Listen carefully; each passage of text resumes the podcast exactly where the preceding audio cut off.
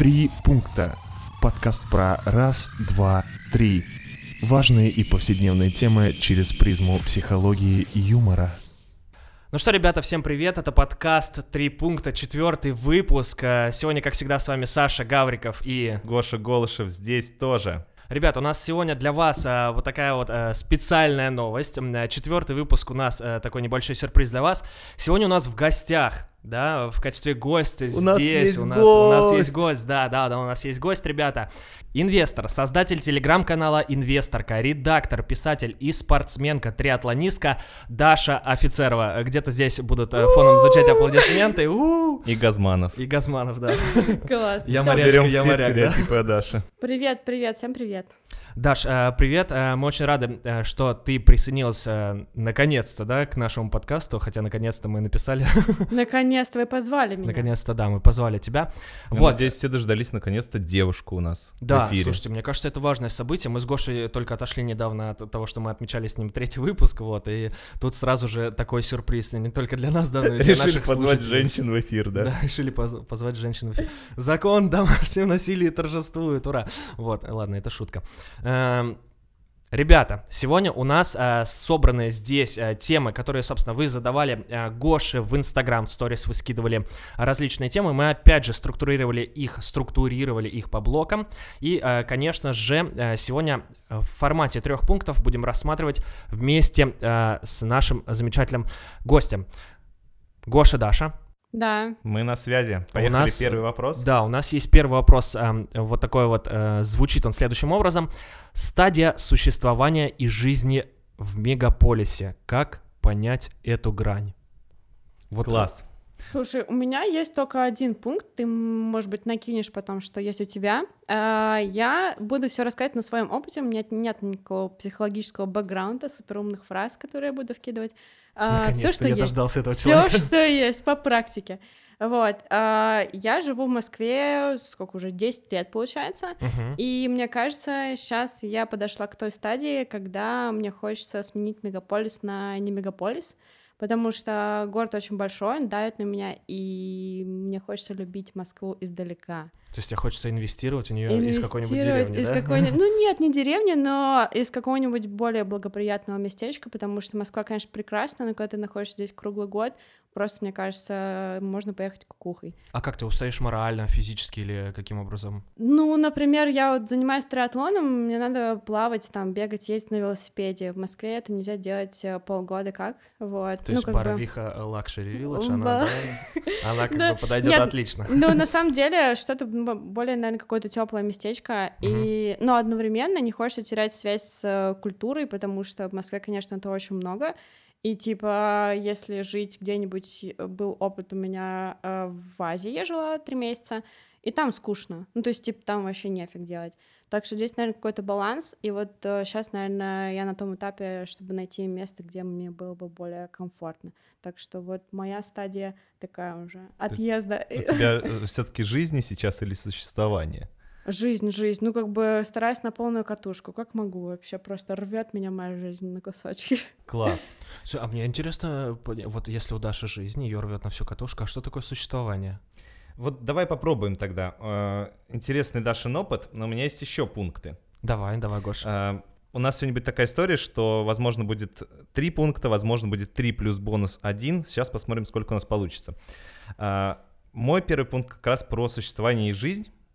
И мне кажется, что вообще существованием часто называют жизнь с недостаточным количеством удовольствий, ну или с недостаточным количеством удовлетворенных потребностей. То есть доширак без специй, да, получается? Ну вот да, в твоем случае, Саша. Наверное, без этого тебе было бы совсем тяжело. И вот в этом случае хорошо бы все-таки понять, я не знаю, выписать все, что приносит вам удовольствие. И если вы это делаете... все равно нет ничего, то мой совет обратиться к эндокринологу, например, проверить щитовидку. Я серьезно сейчас, потому что, реально иногда ощущение того, что у меня нет должного эмоционального фона, еще чего-то, часто именно как раз гормональная история, неоднократно это встречаю. Короче, можно просто бахнуть витамин D и все будет. Например, я, кстати, начал пить витамин D. Да, вот, а я закончила. Зима, да. Мы сменили, да? У нас эстафета триатлон. Эстафета передали мне следующим просто, да? Потом второй пункт в моем случае. Мне кажется, что существование и жизнь, она как раз определяется наличием разных маршрутов в жизни. Ну, то есть я хожу даже вот перемещений по городу и социальных связей разного характера. Если у меня они действительно разнообразны, если они не повторяются, нет вот это вот «я вышел из одного пункта А, иду по знакомой дороге в пункт Б, общаюсь каждый день только с ограниченным количеством лиц», мне кажется, вот это как раз краски жизни убавляет. И в этом случае становится похоже на существование, потому что есть постоянное ощущение зацикленности. То есть день сурка такой получается? Ну вот в моем размышлении, что именно это часто люди называют то, что «я существую». Ну, кстати, да, вот мне кажется интересно, если бы я сменила место обитания и круг знакомств, смогла ли бы я полюбить Москву снова? То есть шаурма на Курском тебя уже не устраивает? Нет, только, не знаю, на Павелецкой.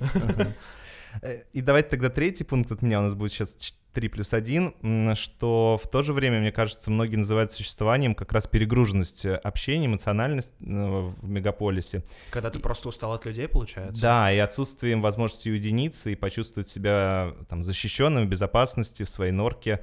И как раз я вот подыскал факт интересный, что английский антрополог Робин Данбар, или Данбар, утверждал, что человек может одновременно поддерживать на персональном уровне не больше 150 стабильных социальных связей. Роберт Тамбар. Роберт Тамбар, да. И вот есть даже такое понятие «число Данбара». То есть, когда этих связей много, но связи не то, что я общаюсь каждый день со 150 людьми. А просто знакомства, какие-то товарищи, коллеги. У меня есть разного уровня близости, 150 социальных связей — это прям... Предел. Больше этого уже многовато. Там говорят, что больше, до 200 еще ок, а потом уже тяжело. И в этом случае как раз тоже есть ощущение существования, потому что я постоянно переполнен этим коммуникацией, общением, в голове много информации, и мне кажется, хочется вырваться и наконец-то пожить, вздохнуть в полюшке одному и прокричать. Я в лес сбегаю в такие случаи. Я теперь понимаю, почему Даша ищет себе теплое местечко, потому что 27К социальных связей, да, это немножко больше, чем 150. Вот, отлично. Это ты про Дашин телеграм-канал, да? Да, про Дашин телеграм-канал. Ребят, обязательно ссылочку оставим, подписывайтесь, читайте, там очень интересно. И у нас следующий есть вопрос, который, наверное, вытекает прям из нашего предыдущего вопроса. Москва для работы, а Питер для души, получается? Или что думаете по этому поводу? У меня снова только одна мысль, снова из своего опыта. Мне кажется, да, так и есть. Москва очень сильна для зарабатывания денег, и такой пример могу привести. У меня есть коллега, его зовут Фёдор, он приехал из Питера не так давно работать к нам в команду, и он заметил такую штуку, что в Москве все, когда на эскалаторе поднимаются, они обгоняют друг друга с левой стороны. Да, а в Питере все стоят и справа, и слева, потому что они особенно никуда не спешат. Да. И мне очень интересно, можно ли, живя в Москве, поддерживать вот какую-то такую меланхоличную жизнь, не знаю, в кайф и неспешную, а может и нет. Я, кажется, согласен, очень Москва прям темповый город, да, я, кстати, вот с Фёдором вообще согласен, потому что у нас даже в Москве, меня прям это в какой-то момент, кстати, злило, потому что люди, когда поднимаются, мне хотелось, чтобы они делали как в Питере, занимали и левую, и правую часть, а люди стоят просто в очереди, в большой очереди на эскалатор, и потом встают все вправо. Вы слышали, сейчас появилась новая профессия в московском метрополитене практически, что... практикуется такая история, 2 человека в манишках, то есть в форме метрополитена, или я лично не видел, мне рассказывали, они подают пример людям и становятся на обе части эскалатора, так, чтобы показать пример. И за ними все автоматически... Да, и что на многих станциях в часы пик вводят такую историю, что вот есть такие 2 идеальных участника движения в метро, которые встают, и все за ними выстраиваются. Я представляю, как они на HeadHunter искали резюме этих людей. Я думаю, что это просто такие... Ваша задача будет на вашей будущей работе вставать в левую часть эскалатора. Класс же вообще. Главное, мне кажется, компетенция — это стрессоустойчивость. Чтобы люди, которые задают, эй, братка, можно пройти? Слушайте, я полностью согласен. Тогда первый пункт Даша назвала. И у меня будет второй пункт. Я подумал, что все равно очевидно, что место для души, оно вообще есть везде. Главное — правильный настрой. И правда, иногда выделить время для отдыха, вдохновения, творчества проще, когда вы взяли и переехали куда-то из привычной картинки, что-то сменилось, вышли из этого такого порочного круга, и действительно поэтому иногда люди, переезжая из Москвы в Питер, такие: о боже, это такое творческое место, просто потому что действительно они уехали как раз со своего привычного маршрута, вот, про который я говорил в первом, наверное, вопросе. И, ну, вообще, я думаю, что есть такая поговорка, что каждый сверчок хвалит свой шесток. И поэтому, конечно же, все говорят, москвичи, да ладно, и в Москве отлично, посмотрите, Воробьевы горы, встал там так свободно, никуда не спешишь, или еще что-нибудь. Но вот здесь, я думаю, у каждого свое какое-то мнение. Можно для души проводить время в Челябинске, мне кажется, если у тебя там есть нужные люди, нужные места. Нужные трубы. Да, в общем, все вот это. Уралмаш, Химмаш, да, и все вот это. Да, и есть третий пункт. Я подумал, что очень много зависит от бренда, конечно, города. И в этом смысле бренды городов Москвы и Питера, они точно разные. Я думаю, что они все-таки сознательно тоже формулируются и как бы подчеркиваются, чтобы было вот это вот, мне кажется, способствует и туристическому потоку. Это, конечно же, Питер — это город романтики, все москвичи на выходные, когда потеплело, вперед в Питер. Я думаю, что это маркетологами отлично поддерживается, и так и должно быть. А Москва — это место каких-то больших тусовок, какого-то собрания. Ну, возможностей. Вот я думаю, что в этом должна быть какая-то логика. Во всяком случае, если бы я был заинтересован в брендинге этих городов, я бы как раз их вот таким образом и разделял. Сейчас где-то на обратной стороне нашего подкаста ликует какой-нибудь армянский испанец, который отжигал на Никольской на чемпионате мира. Почему ликует? Ну, не знаю, он радуется, что Москва — это город возможностей. Понятно. Теперь ясно. Вот, ну, ребят, отлично, вот такие вот три пункта у нас здесь есть по этим вопросам. Ну и следующий вопрос, да, из блока таких серий про город. Вопрос звучит следующим образом. Утренний кофе по пути на работу — это хороший ритуал или дурная привычка? У меня снова один пункт, и он из инвесторского моего прошлого, не знаю, настоящего.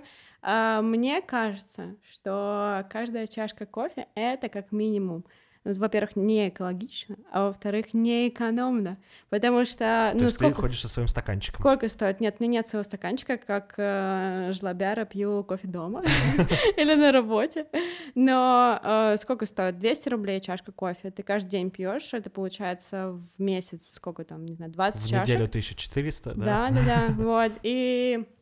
Получается, за год ты можешь какую-то сумму скопить и не потратить ее на кофе. Можно, мне кажется, устроить себе какой-нибудь немножко другой ритуал, а сейчас, мне кажется, это все слишком коммерциализировалось. Вот, такой ритуал, да, который как раз продвигают в культуру, в такое потребление. Да, мне кажется, это стало что-то попсовое такое, и поэтому, мне кажется, даже вот в отместку этому слишком популярному тренду хочется делать что-нибудь другое, не знаю, пить чай или что-то, или не пить кофе с утра, пить вечером, не знаю. Вот, в общем, мне кажется, это слишком попсово. Слушай, ну а люди, которые привыкли, как им заменить? Ну, это же у кого-то реально может быть такая дурная привычка, то есть не просто хороший ритуал. Ну вот я, допустим, почему ты так обозвал дурной? Ну, такой вопрос звучал, я поэтому... Я понял, да. Просто, ну вот я лично, да, допустим, когда иду на работу, но там я раз в 2-3 дня я точно беру кофе с утра себе, потому что, ну, я при этом не считаю это каким-то ритуалом привычкой, просто мне хочется это сделать. Да, что ты там иногда заспанный, иногда тебе хочется просто какой-то энергии, резко такой, немножко кофеинчика в себя. Окей, давай тогда будет второй пункт, он будет как раз касаться физиологии, и, может быть, немножко проясним. Давай. Я залез, посмотрел, как кофе влияет на организм, влияет на 3 гормона, как минимум. Это аденозин, и кофе блокирует рецепторы в головном мозге и в других органах, и аденозин не вырабатывается. И благодаря этому не происходит расслабление организма, а происходит как раз повышается внимание и скорость реакции. Это раз. Второй гормон — это всем известный адреналин, кофе стимулирует его выработку, и дофамин — это гормон счастья, так называемый, то есть тоже кофе влияет. И по сути дела понятно, что это влияет не как, допустим, алкоголь или сигареты, хотя сигареты — другая история, как алкоголь.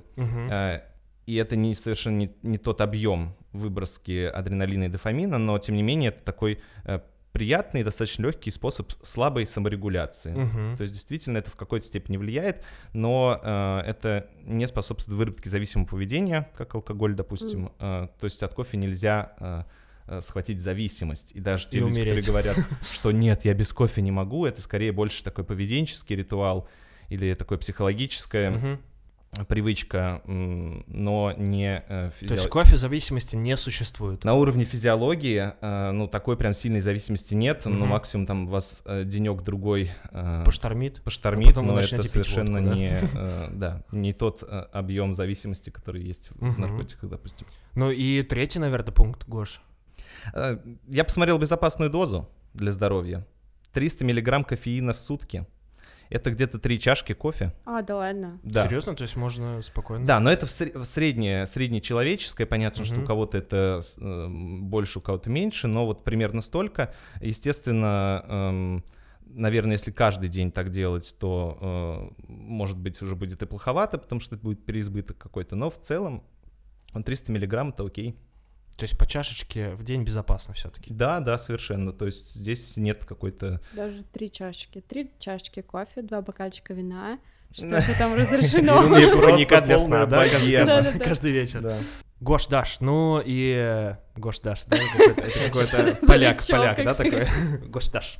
Вот, раз уж мы с вами заговорили, Гош Даш, про ЗОЖ, вот. Что, Саш? Да, есть такое, прилетели к нам такие вот вопросы в сторис.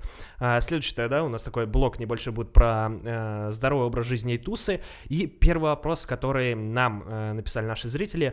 Молодость. Люблю тусить. Всякие вредные штуки привычкой не становится, но все периодически есть. Интересный вопрос, пока не понимаю. Пока здоровья хватает вести при этом активный образ жизни, возможно вообще найти в этом баланс. То есть человек любит тусить и при этом ведет активный образ жизни. И здоровья ему хватает. Так все хорошо вроде у него. Да вот да, в чем вопрос-то, интересно? Баланс, где баланс? Можно ли найти баланс, да. Ну, давайте, коллеги. У меня, на самом деле, есть целых 3 пункта. Мне кажется, я готова прочитать мастер-класс о том, как совмещать алкоголь и тусовки. А тут алкоголь и тусовки, алкоголь и спорт. Или алкоголь и тусовки. У Даши особые тусовки такие, сухоедение, да? Да, нет, на самом деле... Триатлон из коньяка, водки, вина.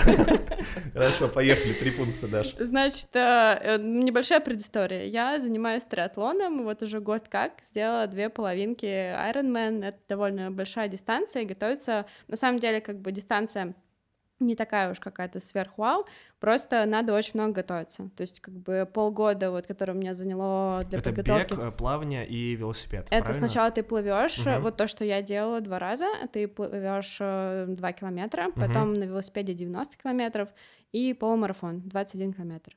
У меня это в первый раз заняло 7:30, вот, второй раз 8 часов, потому что было очень жарко, я делала это в Марокко. Вот, но я собираюсь вот еще, я опять же по пьяному делу зарегистрировалась на еще один такой Iron Man, это будет в Сочи. Интересный баланс, конечно, в конце мая. Я уже жду этих 3 пунктов. В общем, на самом деле, да, давайте вернемся к 3 пунктам. Первое, наверное, что стоит сделать, это поставить цель, потому что если у тебя нет какой-то конкретной цели, если ты не готовишься, не знаю, к полумарафону, марафону или вот к Ironman, то, наверное, ты просто с утра себя не поднимешь, если у тебя нет какой-то мотивации, что ты прям обязательно должен это сделать. Ты, типа, не можешь пропустить тренировку. Если ты пропустишь, то это будет скорее что-то такое, ну, из ряда вон.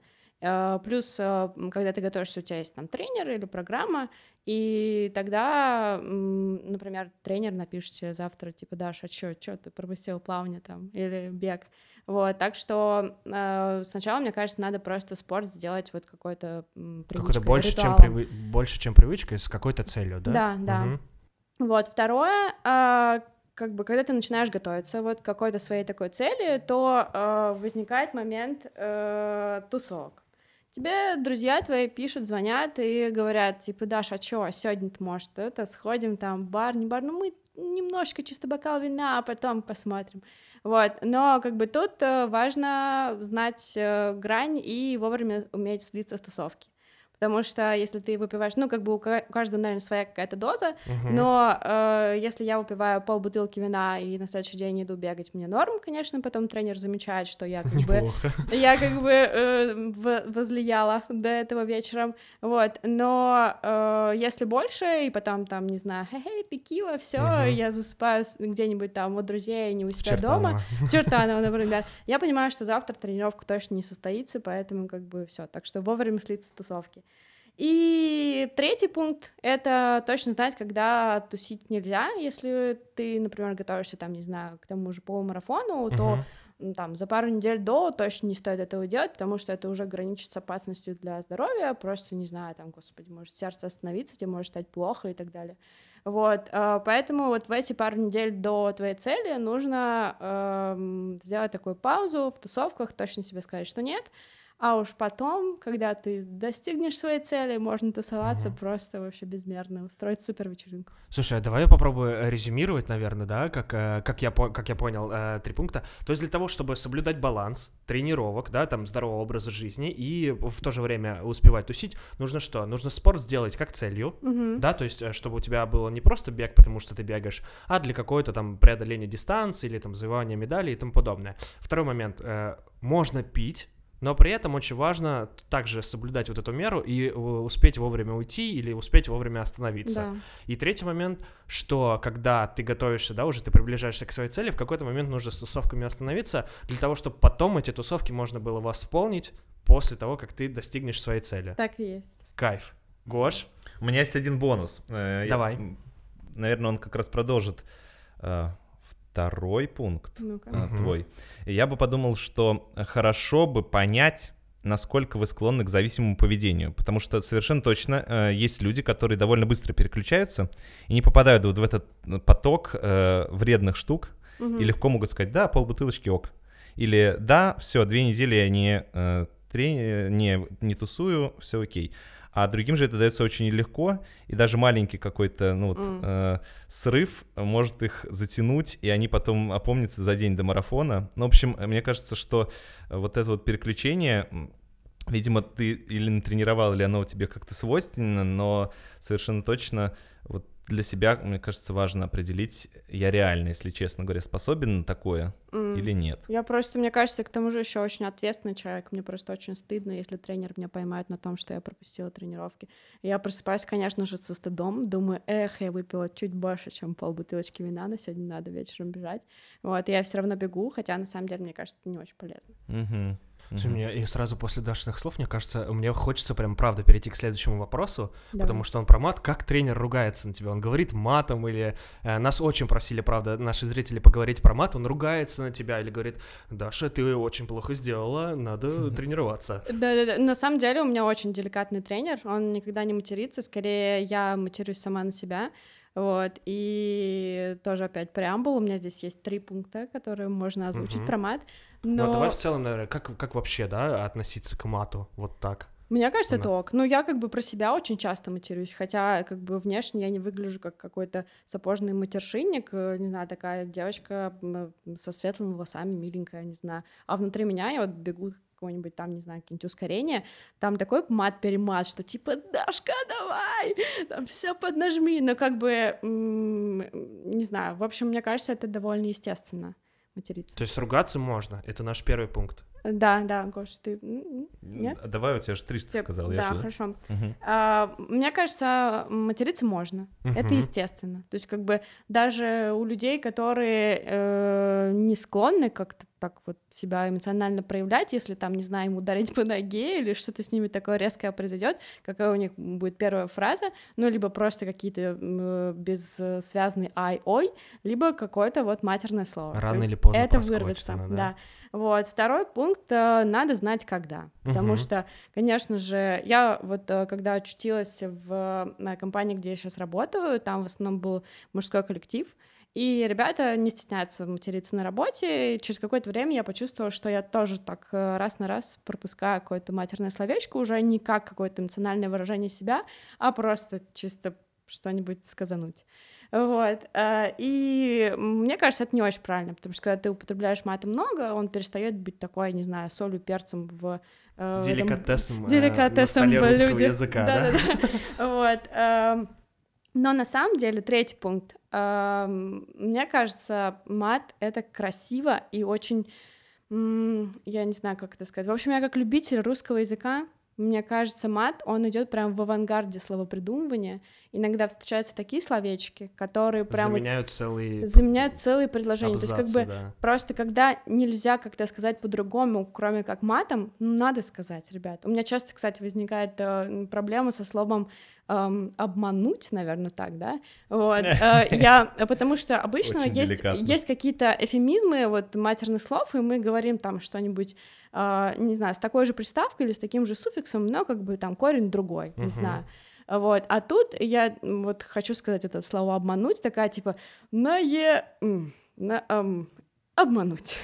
Вот, и как бы, все понимают, о чем речь, но как-то я, видимо, вовремя это вот словечко, которое из меня такое вырывается, я за хвостик такая, оп, его обратно, и все, и не говорю. Вот, но иногда можно сказать, если это выглядит красиво. Мне показалось, что Даша относится к матерным словам как к домашним животным, так за хвостик его, ать, обратно, он только за дверь выглядывает, хочет на улицу погулять, а его, окей, у меня есть бонус к этому, потому что Даша сказала про свои три пункта. Я подумал, что вообще можно разделить матерные слова на три типа. Это как выплеск эмоций, как нападение на другого и как вообще придание дополнительного смысла там своей мысли. Представляешь, будут сражаться, матерные сражения потом. В принципе, есть, наверное, уже такие, да? Батлы матерные, да. В общем, я подумал, что на своем опыте, я думаю, что мат — это быстро, но не всегда эффективно. То есть можно... что-то сказать, но иногда я себя как раз топорю, исходя из таких рациональных соображений, как то, что я пытаюсь сначала себе разными другими словами, может быть, более долгими, более длительными, себе или другим объяснить, что происходит там со мной, с моей эмоцией или там, с моим желанием что-то сказать, и тогда я для себя это как-то более глубоко понимаю, потому что если я сказал уже просто, да вы задолбали меня обманывать, вот, вроде бы смысл понятен, и что я хочу сказать людям тоже понятно. Я представляю, Гош, тебя на пожаре, у тебя горит деревянное здание, и вместо того, чтобы выразить это одним словом, ребята, пожар! Но ты же понимаешь сейчас про что? У меня горит деревянное здание синим пламенем. Вот, и тут я понял, давай даже на твоем примере. И тут я понимаю, что, здание деревянное, до этого я не задумывался об этом, значит, оно горит быстро, вот, а синее пламя — это что, это горячее или холодное? Это просто уже... Это уже очень сильно горит. И тут я понимаю, что все. То есть в момент описания более длительного я могу какие-то дополнительные смыслы даже для себя понять, а в момент того, что я сказал матом, эти смыслы могут уйти. Вот, но это лично такая вот моя позиция. Неужели тебе все время удается себя сдерживать? Нет, я вот как раз про то, что это бонус к твоим пунктам. Я просто про то, что почему я иногда выбираю долгие выражения и так далее. Нежели, матерные, потому что они не всегда передают до конца смысл. Матерные могут быть, кстати, и длинные тоже, очень хитро вывернутые словечки. Хитро вывернутые. Согласен. Да, в общем, поэтично, мне кажется, мы поговорили. Слушайте, отлично. Ни разу не ругнувшись, да? Все такие... Ни разу не ругнувшись. По краю пропасти. По краю пропасти. И слушатели, когда же уже? Ребят, может быть, когда ты вырвется сегодня? Ребята, 3 пункта, 3 буквы, вы знаете это слово, поэтому... Ничего страшного в употреблении мата нет, но знаете, когда это нужно сделать. Хотя вы видели, завершая тему, что еще в Урганте даже шутили, а я эту штуку вообще давно слышал, про то, что провели какое-то исследование, что мат является разрушающим на анатомическом уровне для человека, и матерные обороты, они выделяют по силе разрушения равноценно радиоактивному излучению. Когда ты говоришь, серьезно, это исследование прям радиация. Да, кто-то, как всегда, английские ученые, только в России это было проведено, провели такое исследование, что это действительно так. Естественно, большинство, 99% СМИ это очень сильно застебало, и ученых тоже, но, конечно же, были и сторонники, те, кто поддерживает. То есть стройка — это свалка радиоактивных отходов. 100%. То, что дети гуляют на стройке, это опасно совершенно не тем, что там будет какая-то арматура. А то, что там строители матерятся. Там просто ребенок, быстро у него руки, ноги отпадут, и он, в общем, превратится в мутанта. Матерного. Все равно, что в Москву-реку нырнуть. Да. Я нырял, кстати, да. Выругался матом, считаю, что в Москве реки искупался. Так, ребят, ну отлично, у нас есть три пункта вот такие вот про мат, мы с вами немножко поговорили, и у нас сейчас будет такой следующий блок, мы назвали его таким общим словом «авторство в жизни». Сейчас будет несколько вопросов, которые прислали нам наши зрители. Первый вопрос, он прям, наверное, такой ситуационный, да, вот дословно сейчас буду озвучивать его. «Мой хороший друг периодически вспыхивает, как спичка, гневным огнем». Да, это продолжая вот тему мата, наверное. «Это происходит по разным причинам, и зачастую они мелочные. Как начать бороться с этим? Может, есть какие-то приемы общие или универсальные?» Вот такой вот вопрос у нас прозвучал от нашего слушателя. Ок, Даша мне подмигивает. Сейчас будут мои три пункта, а потом, возможно, Дашин бонус. Давайте тогда пункт 1. В психологии вообще вот это резкое, импульсивное, неконтролируемое чувство называют аффектом. Например, есть обычное такое легенькое, легко контролируемое раздражение, злость уже такая более амплитудная эмоция. Ну а далее, например, следует ярость такая быстрая, кратковременная. В общем, табуреткой в кого-то кинул, и потом уже «чё это я?». Вот. Да, и аффект, он всегда возникает в ответ на какую-то сложившуюся ситуацию. То есть организм мобилизуется и ведет себя так, чтобы обеспечить быструю реакцию на вот эту ситуацию. И это вот первый пункт, потому что потом, люди часто не очень отслеживают эту причинно-следственную связь. Потому что что-то я там впал в ярость. Не что-то, а что-то случилось, что эту ярость активизировала. То есть они не понимают, почему.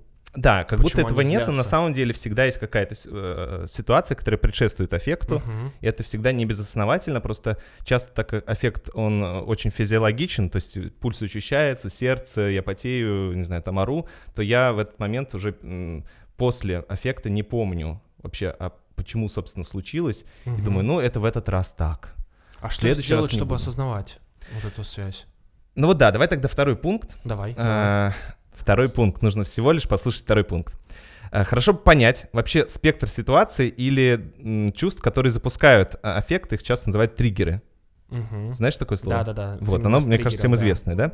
Да. И постараться вот этим опытным путем выработать ряд быстрых действий, которые помогают остановиться до аффекта. Ну, например, я знаю, что когда меня называют неудачником или я чувствую, что я проигрываю, мне стыдно. И потом, после того, как я чувствую стыд, я впадаю в бешенство, и вот тогда уже все, полный аффект. И хорошо бы, что вот это регулирующее действие, которое вы выберете, которое вас спасет, оно должно быть совершено на той стадии, когда стыд еще переносим, то есть он не токсичный. Это называется доаффективной стадией. То есть я, как человек, должен понять, вот у меня... Меня злит вот это. Да, у меня часто, вот когда я чувствую проигрыш, для меня это первый сигнал, что дальше может последовать аффект. Если в момент проигрыша я чувствую, что я начинаю стыдиться, я неудачник, лох, все такое, то все, для меня это уже триггер того, что мне нужно что-то сделать в своем физическом состоянии. Да, то есть я должен в этот момент или уйти, или начать дышать, или позвонить другу, в общем, какую-то маленькую иногда даже, но такую саморегуляцию выполнить, и тогда есть шанс, что аффект, собственно говоря, не наступит. Вот, и вот эти все ситуации, которые вводят в аффект и являются триггерами, хорошо бы про себя знать просто. Вот, и пункт 3 про то, что часто вот эти резкие аффективные реакции, они связаны с какими-то травмирующими событиями, которые пережил человек, и тогда в этом случае, конечно, нужно, скорее всего, обращаться к специалистам, которые помогут эти ситуации пережить, допрожить и преодолеть, потому что иногда самостоятельно все-таки не удается обнаружить, выбрать то действие, которое помогает не впадать в аффект. Вот такие три пункта. Специалисты — это экстрасенсы? Конечно, в нашем-то случае. Ну что, это может быть психологи или психиатры в случае, если... да, как в нашем случае, в случае нашего гостя, да, которые помогают всегда. Да, просто с хорошим настроением, плохим, но с деньжатами, нормально. Вот, обращайтесь к Дашке. Что я еще дополнительно хотела сказать, что здесь, мне кажется, вопрос человека про то, что его друг как-то неожиданно эмоционально себя проявляет. И, наверное, именно это его смущает. То есть, может, он стыдится его такого эмоционального поведения или что-то. Почему? Это то есть, какое-то яркое эмоциональное проявление, пусть даже на публике, ладно, не знаю, вот так себя человек ведет. Просто, видимо, вот его друг как-то с этим не может смириться, и мне кажется, вот про это еще стоит подумать человеку. Может быть, друг боится просто за себя, потому что, может быть, реально там такая агрессия, что... Может быть, да, не знаю. Ну, в общем, вот какой-то такой нюанс, про который мы не знаем, человек задал этот вопрос, но мне кажется, это тоже важно. Угу. Да, круто. Угу. Вот, двигаемся дальше? Да, поехали. У нас есть следующий вопрос. Как остановить качели, которые называются на одной стороне качели «могу», на другой стороне качели... Не, «могу и быть полезным», могу мне кажется, и быть стороне. Да, «могу и будет полезно». Угу. Это на одной стороне качелей. Угу. На другой стороне засмеют и будет какая-то бессмыслица. Угу. Прикольно. Давайте тогда три пункта классические наши. Давай. Я думаю, что пункт первый — это вот такое... Всегда стремление, чтобы было что-то лучше, круче, чтобы было что-то правильнее. А я вот думаю, что не нужно выбирать что-то лучшее, нужно выбирать самое подходящее именно мне в данный момент времени и в данных обстоятельствах. И вот тогда вот эта гонка за тем, чтобы все было идеально, все было как можно лучше, она уходит, и эти качели тоже сами собой как-то снижают свое покачивание. Гош, а ты можешь привести пример, чтобы вот... Ну вот, я думаю, что давайте подумаем вместе. Uh-huh. Ну вот правда, иногда хочется сразу устроиться на идеальную работу. Или иногда хочется сразу купить ту вещь, которая прям идеально подойдет, ту технику. Или там познакомиться именно с теми людьми и начать общаться, которые прям точно будут классные, с которыми отношения будут нравиться. Но иногда просто это не нужно, иногда это правда бессмыслица. Да, ну потому что мне очень хочется общаться с кем-то. Вот он такой самый лучший, самый классный, он мне очень нравится эта работа. Но она, мне кажется, действительно самый лучший. Но она для меня лично в данный момент не полезна. Угу. Для меня более полезна будет другая вещь, которая, может, не такая идеализированная, но зато именно сейчас я могу ей пользоваться, именно сейчас я... И в дальнейшем она может послужить как раз инструментом для того, чтобы в будущем, да. Но, может быть, это и не нужно, это лучшее вообще. Угу. Вот, это первый пункт. Второй пункт, я думаю, что вообще вопрос пользы и смысла определяется исключительно опытом. Ну, то есть, будет ли мне полезно, или это будет какая-то бессмыслица, это можно понять только действительно чуть-чуть попробовав. Да, вот давайте сразу на примере, это как еда. Я вот прихожу, шведский стол, взял себе чуть-чуть блюдо, попробовал, угу. больше не беру. Сразу попробовал, не понял, пожевал, проглотил, на утро проснулся, живот болит, больше не беру. Ну, то есть без этого какого-то опытного пути не случится вот это вот понимание. И это никакие не качели, а просто, может быть, некоторое нежелание или... такая тревога, что если я все-таки попробую, будет какая-то бессмыслица, что-то страшное случится. Но, в принципе, надо просто сразу много не налопаться этого, тогда, в принципе, будет все переносимо достаточно. Вот. Ну, или иногда вот это все кажется очень опасным, как на примере еды. Ползет краб, кто бы ее додумался есть? Ну, когда краб пожаренный, там... Как-то в соусе. Да, вполне себе он выглядит безобидно, да. И все нормально. Может быть, просто действительно эти качели, они как раз выглядят из того, что не очень понятно, как с этим обращаться, и страшно. В принципе-то ничего в этом нет. Ой, аж слюнки потекли. Да. Эх, надо сделать перерывчик. Да. Гош, ну и третий пункт давай. Давайте. Я подумал, что вот здесь тоже момент, что люди иногда выбирают... и находятся в ситуации риска, то есть есть какие-то риски. Вот они понимают, что если я это выберу, то, возможно, меня засмеют потому-то. Или, возможно, там Петька перестанет со мной дружить, потому что он подумает, что все, с этим больше не вожусь. И здесь осознаваемые риски. А есть, ну, вот такая ситуация, когда вообще ничего не понятно. Ну, полная ситуация неопределенности. То есть я вот не понимаю, если я это сделаю, вообще что будет? И вот здесь, мне кажется, важно человеку понять это... Какая ситуация, про что он спрашивает? Если это риски, то здесь как-то хотя бы понятно, где себе соломку постелить. Если неопределенность, то, видимо, все-таки нужно или поисследовать, что вообще происходит. Или остановиться и, может быть, поделать что-то другое. Ну да, или пригласить кого-то, спросить, а ты там бывал? Это вообще какие последствия? Гош, ты бывал на Ютубе? Ты видел, какие нам комментарии пишут? Да, вот действительно, это мне оно надо. Ну, в общем, я думаю, что во многом это, правда, вопрос ожиданий. И просто надо подумать, а могут ли быть последствия, которые меня реально разрушат. Потому что вот засмеют и какая-то бессмыслица, я не уверен, что это точно разрушительные последствия. Но может быть... ну, в общем, если пример качель брать, то действительно я качаюсь на качелях и решаю спрыгнуть. И, может быть, в этом ничего страшного, потому что я несколько раз уже прыгал. Уверенно приземлялся, хорошо. Да-да-да. А может быть, все-таки я не понимаю, чем это закончится. И может тогда быть, мне... солнышко начнется просто. Тогда мне стоит подождать, пока они чуть-чуть остановятся. Или попросить Петьку: Петька, покажи, как это ты делаешь. Петька, перестань меня крутить. Да, или в конце концов кто-нибудь остановите это движение. Да. Кайф. Ребят, вот такие вот три пункта. Даша, есть у тебя какой-то комментарий по поводу вот таких вот качелей? Может быть, да, в продолжение вот третьего пункта Гошиного, что часто ты не знаешь, как оно окажется на самом деле. И как бы если тебе кажется, что люди как-то осудительно на тебя посмотрят, или что это будет как-то стыдно, неловко, или что ты на самом деле это можешь, и ты попробуешь, и окажется, что это потребует очень много усилий, и ты не готов в это ввязываться. В общем, мне кажется, очень классно попробовать чуть-чуть и понять, как бы, насколько... То есть слегка раскачаться. Да, чуть-чуть раскачаться и понять, как бы тебе вообще в этом комфортно, нравится, не нравится, а если нет, можно быстренько спрыгнуть. Можно быстренько спрыгнуть, да, всегда. Да. На маленькой высоте. Да. Ребят, отлично, такие три пункта. Ну что, ребята, продолжаем наш подкаст «Три пункта». И вот следующий вопрос, ребят, у нас прилетел в сторис вот такой вот. Звучит следующим образом. Как перестать бояться раскрываться новым людям для отношений после очень тяжелого предыдущего опыта? Вот такой вот вопрос прилетел к нам в сторис. Твой ход. Мне, если честно, нечем поделиться. У меня не было каких-то, не знаю, стоит ли этим гордиться, каких-то очень серьезных отношений, и тем более печального опыта. Поэтому психологический обзор от Гоши Голышева. Я спец. Да. Давай, Гош, потяжелому. Хорошо. Окей, три пункта. И первый. Точно нужно дать себе время прожить потерю. Вы вложили в свое время... силы, энергию в эти отношения. Наверняка было много эмоциональных... Возможно, в случае Даши где-то деньги даже, да? Да-да-да, кстати говоря, отношения. Но здесь про людей, и тем не менее, было много эмоциональных переживаний, и нужен период восстановления. Чем-то он будет похож на период с переживанием потери близкого, который мы обсуждали в предыдущем подкасте, поэтому дайте себе время. Это вот такой первый пункт получается. Давай тогда ко второму сразу перейдем. Второй.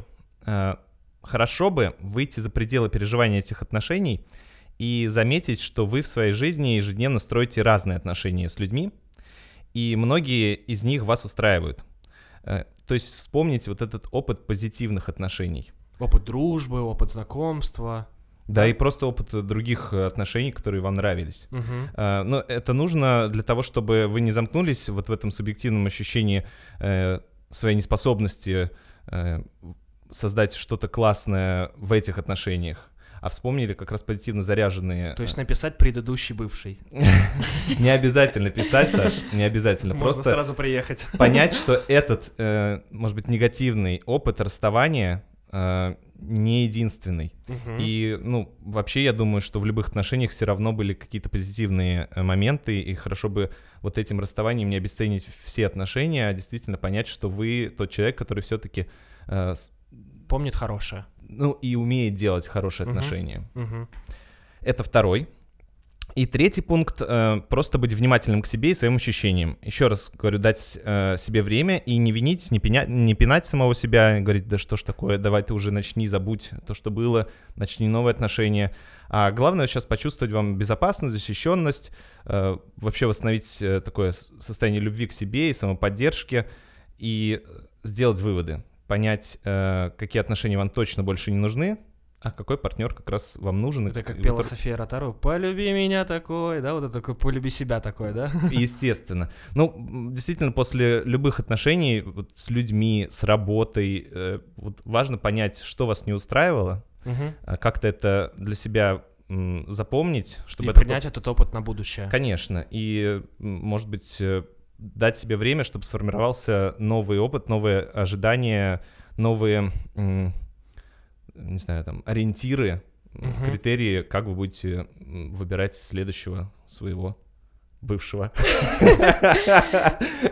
Мне кажется, все это можно перенести, да, на сферу Дашина тоже в том числе, да. Ты работал с этим трейдером, ага, ты инвестировал туда, был неприятный опыт, но ты сделал выводы, и, собственно говоря, теперь ты можешь здорово и хорошо инвестировать в следующую компанию. Да, и при этом я хороший инвестор. Да, да. Тем не менее, несмотря на вот этот неудачный опыт.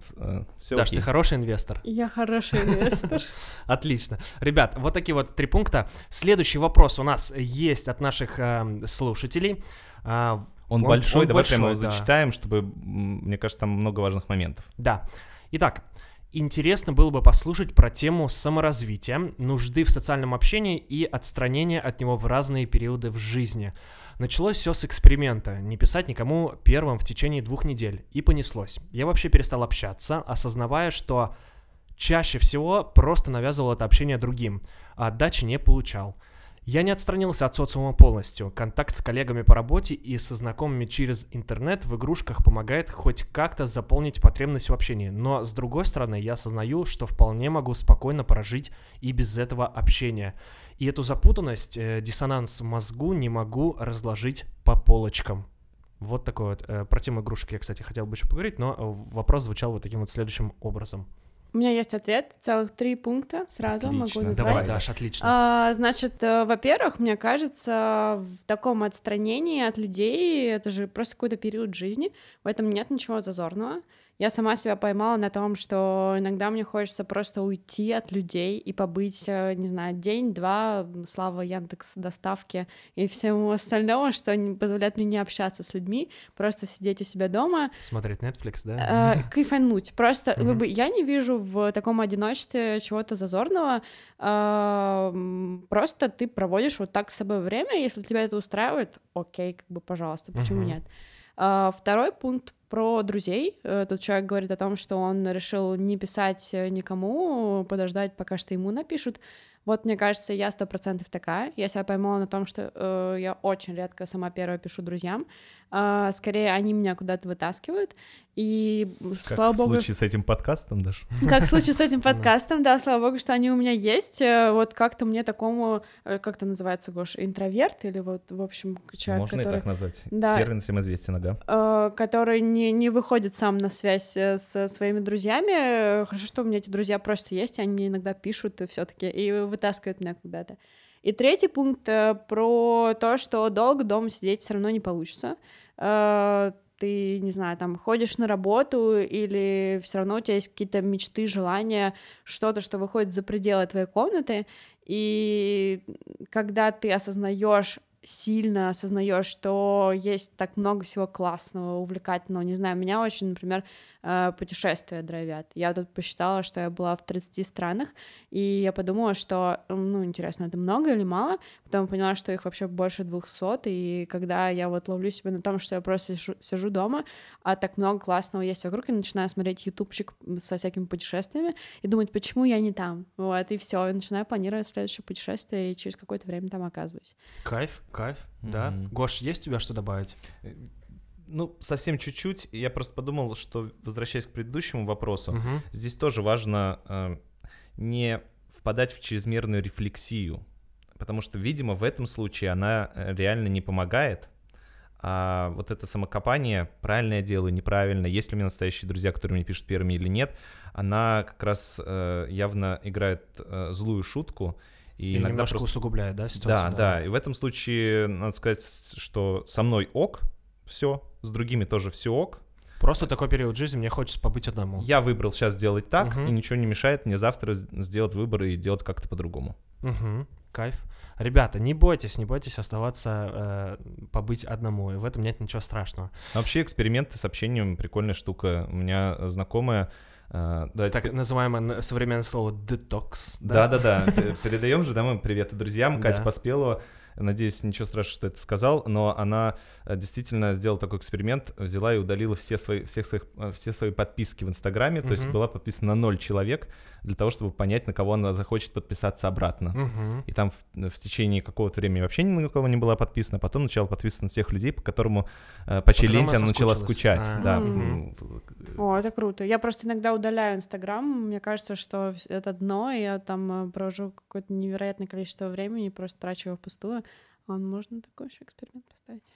Кайф. Кать, спасибо тебе, да, за такой прикольный опыт.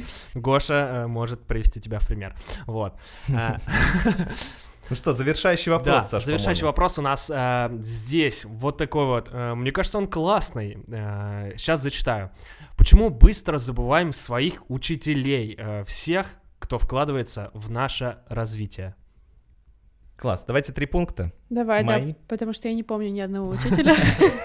Сейчас попробуем разобрать. Татьяна Игоревна, я вас помню. Может быть, один из пунктов подойдет Даше, но в любом случае... Какие 3 мысли приходят? Первое, что это может быть такое нарциссическое поведение, то есть представляя себе, что меня кто-то учил, да, не Пьер-нарцисс, а нарциссическое поведение, меня кто-то учил, а значит он был умным, он был таким большим, а я в соответствии с этим был достаточно умненьким, маленьким, и тяжело признать этот факт. И хочется актуализировать тему про мат. Да, вот да, маленький совсем был. Вот такой сяким. И тяжело признать этот факт, что реально когда-то я был маленьким, ну вот уже неудобно, у меня уже другой статус, и мне хочется побыстрее покинуть учителя, чтобы просто вот это ощущение из моей жизни ушло. Это первый пункт. Второй пункт — это то, что иногда ученикам не удается наладить сотрудничество с учителями. То есть следующий шаг после позиции ученика — это такое самостоятельное действие. Меня чему-то научили, я начал сам это делать. А потом уже наступает возможность делать что-то вместе. Но начать что-то делать вместе в новых таких рамках, границах — это непросто. Тут нужно договориться, как-то заново выстроить взаимоотношения. То есть бывает так, что и учитель сам не готов к совместным действиям. Конечно, и поэтому ученик, бывший ученик, сталкиваясь с таким новым опытом или отвержением со стороны учителя, или сам, не зная, как вот наладить новые отношения, новый уровень отношений, просто уходит и все. Ну, а третий пункт, я думаю, что это конкуренция, потому что превзойти своего учителя и показать, что я могу сам и я круче, это иногда является большим стимулом. И некоторые почему-то делают это ярко и показательно. Все. В моей жизни... Нет больше никого, кто меня учит, и я теперь такой... Да. И предпочитают как раз не вспоминать... С историком баттл по датам, да, устраивать? И предпочитают действительно вот этот этап из своей жизни вычеркнуть, показать, что теперь я самодостаточный, самостоятельный, всех побеждаю. Вот. Мне кажется, достаточно все 3 пункта, ну, грустные, потому что, думаю, и это действительно такой важный момент, когда знания передаются, всегда вспоминать, от кого они передались, и тогда и вас, когда-то кто-то вспомнит, думаю, это всегда приятно. Кайф. Слушайте, но я на самом деле помню своих учителей всех, наверное, и, может быть, даже не потому что... Нет, я, наверное, благодарен даже, да, некоторым, что внесли в мою голову такие знания. Вот, Тимофей Борисович, историк мой замечательный, привет, да. Скинем вот, ему этот подкаст. Скинем, если он еще живой. Саш, найди его. Вот, я найду его, жди меня. Да-да-да-да-да. Ты помнишь тех, которые тебя ненавидели, учителей, или тех, которые были классные? А у меня не было таких, что меня ненавидели. То есть я помню, я правда помню всех. У нас даже была учительница по информатике, которая просто нас задолбала с этим Basic, язык вот этот вот программирования, самый стартовый. У нее была кличка Пиксель, простите меня, пожалуйста, Елена Ивановна, вот. Но как бы я помню ее, хотя с ней было, да, много. Очень хорошая кличка, кстати. Она причем была маленького роста, да, и у нее вот в чем дело. Да, вот в чем дело. Вот, и, наверное, ну, есть и негативные, понятно, да, какие-то воспоминания, аспекты, но при этом как-то я благодарен, что у нас была возможность играть в Quake 3 в компьютерном зале, когда мы говорили, что мы изучаем Basic, вот, как бы, спасибо, Лена Ивановна. Слушай, Саш, это наш первый подкаст с гостем. Да. Он завершается. Да. Даш, как тебе? Мне хорошо, зовите еще. Кайф. Ребята, с нами, собственно говоря, здесь, в нашем 4-м пункте, была Даша Офицерова, инвестор, создатель телеграм-канала «Инвесторка», редактор, писатель и спортсменка триатлонистка. Ссылку на Дашин телеграм-канал мы оставим в описании и на ее социальные сети, поэтому подписывайтесь. Даша интересно пишет, Даша говорит... Трейд... даже ник в Инстаграме Даша пишет. В общем, да, я еще хочу обратить внимание, что вообще мы все полезные ссылки, которые мы использовали в нашем подкасте, всегда оставляем в описании, поэтому заглядывайте туда и смотрите. Иногда там бывают полезные статьи или в этом духе что-то. Ну и, конечно, напоминаю, что вы можете слушать нас на всех площадках: SoundCloud, Яндекс.Музыка, iTunes подкаст, YouTube и ВК подкасты. Все ссылки, как у нас, да, в описании. Вы можете, даже нажав на одну ссылочку, выбрать удобную вам платформу и, собственно, перейти послушать. Ребята, это был подкаст «Три пункта», 4-й выпуск. Всем спасибо, спасибо, Даша, что пришла. Класс, спасибо, ребят. Вот, ребята, всем пока, до следующих выпусков. Пока. Ура. «Три пункта». Подкаст про раз, два, три. Важные и повседневные темы через призму психологии и юмора.